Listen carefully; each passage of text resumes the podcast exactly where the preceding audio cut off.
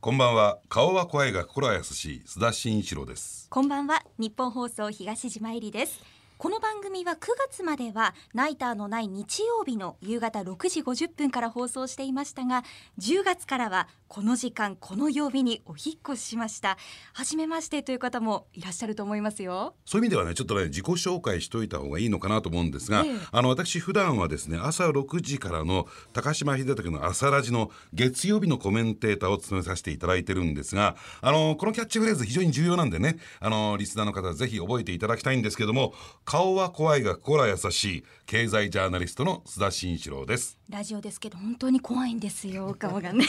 同じく高島秀武の朝ラジアシスタントの日本放送東島えりです。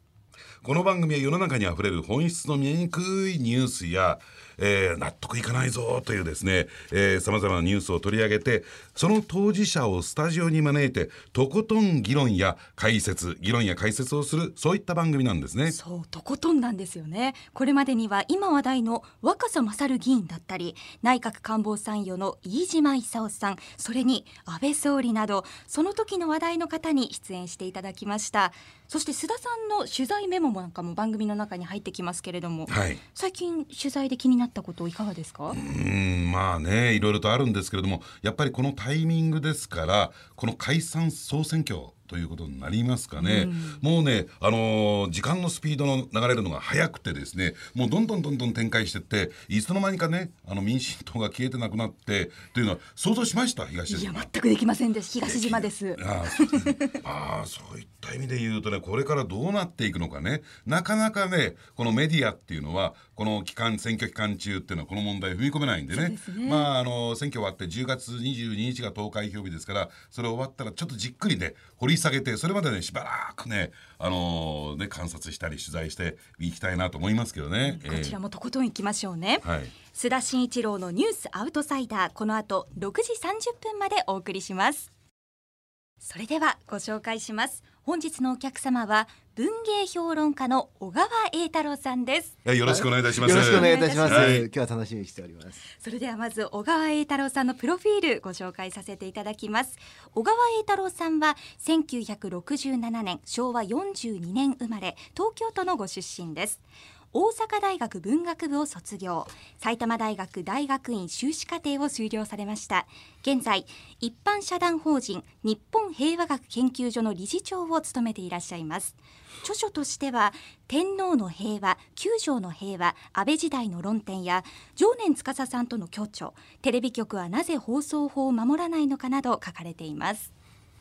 まあ、そういった意味で言うとね、よくこのタイミングでこの人を呼んだなっていうね、あの会ったことあります？東島。初めましてなんですが、ね、ソフトな印象今受けていますが、なんだけれども、えー、ここ最近ですね、各テレビ局ラジオ局もそうだけど、メディアが一番怖がってる人なんですよ、実を言うと。じゃあ背筋を伸ばして本日はとんでもありません。もう私は顔も心も優しいなぜ怖がってるのかって放送聞いていただいたらね、はい、えー、分かってくると思いますけどね今日はですね、えー、最近のメディアにおける報道姿勢について小川栄太郎さんにですね伺っていきたいと思います、うん、えー、まずですね、小川さんが最近のメディア報道に感じる、えー、疑問っていうのは何でしょうかね。まず本当今年入ってからもう一貫して異常だったと思いますね。それはあのにがつの例の森友事件ですね、はい、これが始まって、そしてこれで実は森友っていうのをできるだけこの安倍叩きにメディアが総出で使ったわけですよね、はい、で実際にはですね、これ私あの今あの詳細な検証ドキュメントの本をまああの間もなく刊行するんですけどね、これ常識で考えてもあの森友学園の塚本幼稚園って、うん、大阪のもう超零細企業でしょ、うん、そういう超零細企業と総理大臣が何らかの形で利権や口利きでつながってるってね、うん、どう考えてもあまりにもその構図として不自然じゃない、はいはい、ところがその部分は隠していつの間にか昭恵夫人と例えば森友夫妻が親しいかのような演出をたくさんされたりですね、うん、でそういう形で森友安倍という一種の連想でこう安倍総理をたたえていく、うん、でこれがさんかげつ続いてですね、はい、ごがつまで続いたんです、にがつから、うん、で今度は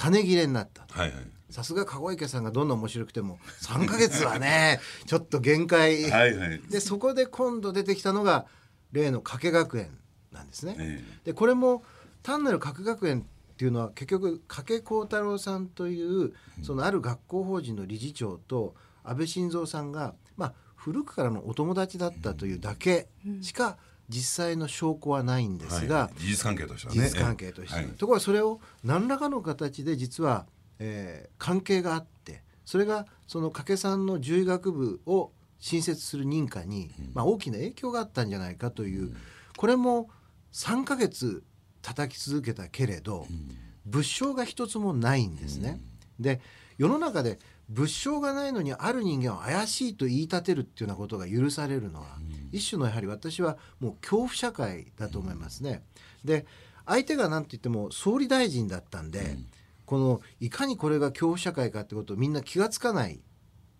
つまり最高権力者ですから、何を批判されてもされた側が我慢しろっていうのが一応社会の一つのなんていうかな暗黙のルールですよね。だからどうしてもこの構図がこうみんなの中に刷り込まれていって、本当はどういう関係があったのか、あるいは実は私調べたら全く関係なかったんですけれども、そういう現象を新聞とテレビが連動してやっぱり日本中にこう脳みそをスクリーニングしていった、これは私は大変恐ろしい状況だったと思っております。あの一つね、ちょっとあえて申し上げますけれども、ええ、その加計学園の方は前川さんっていう ね, うね元文部省の事務次官ですよ、はい、文部省の事務次官自身が、ね、自体がですね、その安倍さんとのその関わりをこう、えー、公の場所で発言したわけですして、はい、したわけですよね、はい、そうするとやっぱりこのメディアとして国民としてやっぱりそれを信じ込んじゃうという側面はあるんじゃないですか。そうですよね、えー、まさに今その通りなんです。実はこの加計学園の問題っていうのはね、てか森友も加計もね、まあえー、はっきり言いますと、うん、これは朝日新聞社が仕組んだネタです、うん、でこれはもうどちらも初報スクープが朝日新聞で、はい、もう明らかなことなんですけれども、うん、実はね加計問題っていうのはねにがつ下旬に森友になります、うん、で実はいちがつごに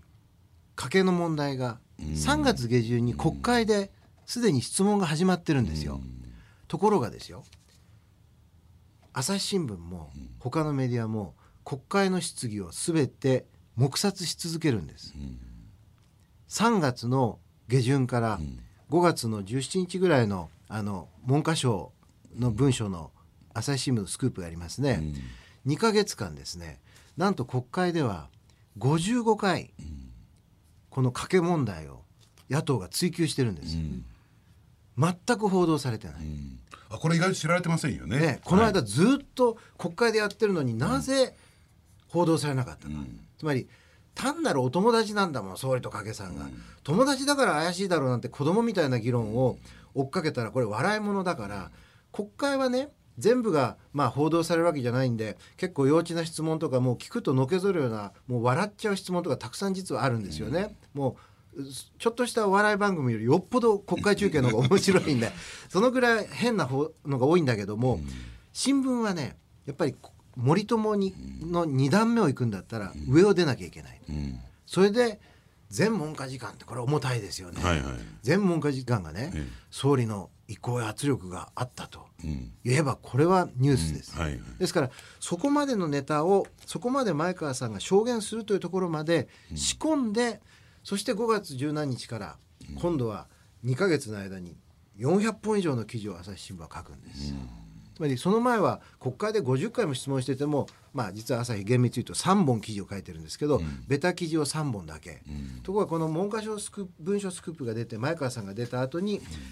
よんひゃっぽんになる、うん、このあたりに非常にやはり情報に対する恣意性を私は感じますけどね、うん、何かこうメディアの特別な意図を感じるっていうことですよね、はい、でそういった点でいうとどうなんでしょうね、特別な意図という点でいうとね、はい、これよくね、あのー、まあ言ってみれば、えー、いくつかのメディアで指摘されるんですけれども、あの例えば国会の参考人招致が行われましたと、はいはいねえー、一部のメディアは前川今言われた前川証言ばっかり取り上げていて、はい、で実はもう一つきちんとしたした公職にあった愛媛県の前知事の門さん、はい、このその国会証言発言をですね、はい、全く封鎖してしまった、無視してしまった、はい、ここのアンバランスさっていうのも、えー、感じますよね。これはまあテレビですけれども、あの非常に驚くべき数字を私の研究所で、ねえー、調査したところ判明しました。ね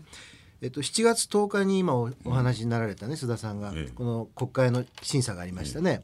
ええ、でこれの前川証言、それからこれ前川証言は要するに端的に言うと、えー、安倍総理によって行政が歪められた、あるいは首相官邸が行政を歪めた、はい、それに対していやいや行政は歪められてなかった、むしろごじゅうねんにわたる獣医学部新設をその圧力で、獣医学会とかあるいは文科省が圧力で封じ込めてきた行政の歪みが今回正されたんだという立場から証言したのが前愛媛県知事の加藤さん、それから国家戦略特区のワーキンググループの委員である原さんなんですね、はいはい、ところがこのさんにんの証言がですね、えー、当日と翌日の全テレビ局の全テレビ番組を私の研究所で調査したところですよ、うん、えー、前川さんの証言が、えー、放映された放映時間が、うん、えー、にじかんさんじゅうさんぷんよんじゅうろくびょうなんです、うん、えー、加藤さんは、えー、ろっぷんいちびょう、ろっぷんいちびょうですかで原さんはにふんさんじゅうごびょう、つまりもうあのほとんどあの前川さんだけで、えー、の証言で番組が構成されて、うん、前川さんと真っ向から対立する、完全にこれ全部あの議事録を読めば分かります、はいはい、もう完全に対立してたんですね、うん、つまり前川さんは黒だと言ったことを加藤さんと原さんは白だと言ったんで、うん、グレーじゃないんです、うん、そうするとこれは普通に考えてですよ、しかも証人の数は加藤さん原さんの方が多いんですから、うん、そうしたらいくらなんでもやっぱりごじゅっパーセントごじゅっパーセント に相当近い報道をしなかったら、うん、国民は事実を知ること自体ができないんじゃないでしょうか。今言われた時間配分と本当にご自身で調べたんですか。あ、私の研究所で調べた。あの私の研究所の研究員が調べた。ずいぶんとそんな必要に調べるんですね。ええ、あのもういちいちの発言全部切ってストップウォッチでやりますから、ええ、あのひゃくページぐらいの調査書になります。ええええ、で、まああの逆になんか政治的なね、うん、まあ、私自身はあの安倍総理のことを書いた約束の日という本で、はいはい、ある意味でその政治論壇にデビューしてますから、ええ、あの政治色があるように見られます、はいはい、普通でも非常に、ええ、そこでこういうあのテレビを問題視するときに、うん、例えば、まあ、安倍総理を応援するためにやってんだろうって言われるのが一番不本意なんで、うん、はい、したがってあの調査やなんかは絶対に、えーと、我々でない政治的な立場が違う人がやっても、うん、同じ数字が出るようにできるだけ厳密にやってますし、まあ例えば反対の政治的な立場の共産党さんからですね、毎日情報公開してきちんと論争しようって言われたら、喜んで赤旗の新聞市場でやらせてくださいって私は言いたいです、はい、だって全部データ見せながら論争できますよ。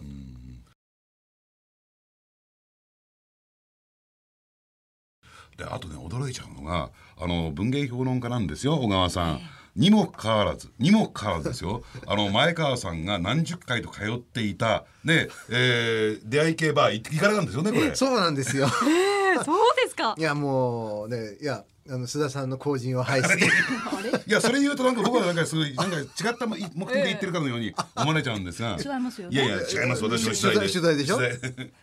やあのね、私はね正直言って店に入ってものすごい大きなショックを受けましたね、えー、ここに日本国の文科次官がですよ、うん、毎週通い続けてたにさんねん、うん、本人が言ってんだから、はいはい、おそらく数十万円の立派なスーツを着込んでですねどっかのブランド物のネクタイをして、えー、あちなみに毎週じゃありません、いっしゅうかんによんかいですからあのあの毎週いっかいのペースじゃなかったんですか。なかったんです、もっとたくさん行ってたんですね。いっしゅうかんによんかいをの時もあったんです、ピーク、ええ、ピークはねいっしゅうかんよんかいって言うとどっか他でも聞いた数字ですけどあそれ言わない方がいいそうなんですよ、えー、いやあのねあの店構えのねお店にもうなんていうかな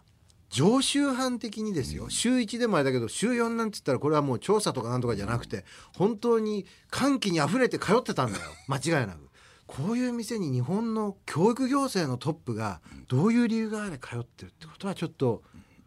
ありえない、うん、私はそう思いますね、うん、まあそれがいつの間にか正義の味方みたいなね、えー、まあ形でマスコミで取り上げられて、はいええ、でそれに批判すること自体がなんかけしからんみたいなムードが漂ってきて